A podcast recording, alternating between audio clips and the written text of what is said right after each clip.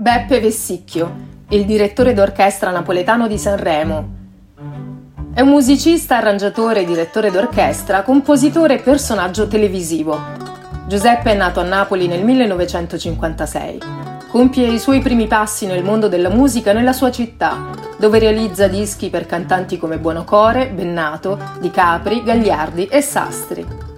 Poco dopo comincia una fertile collaborazione con Gino Paoli, Parallelamente, nel 1975, esordisce nel gruppo dei 3-3, un trio di attori comici e cabarettisti napoletani suonando chitarra e pianoforte.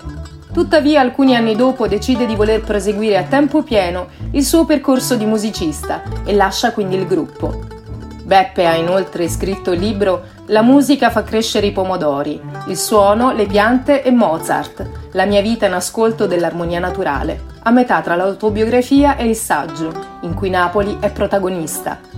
Dall'infanzia a Cavalleggeri d'Aosta, quartiere di origine che il maestro condivide con Caro Tenuto e Bagnoli, fino alla parabola musicale, passando per gli studi in architettura abbandonati per inseguire un proprio sogno, spalleggiato dal padre.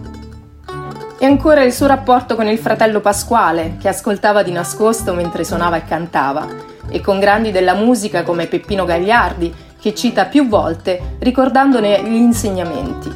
Al conservatorio entrava da uditore abusivo ma autorizzato, come dice lui stesso, e chiosa a Napoli la musica nell'aria fa crescere i musicisti.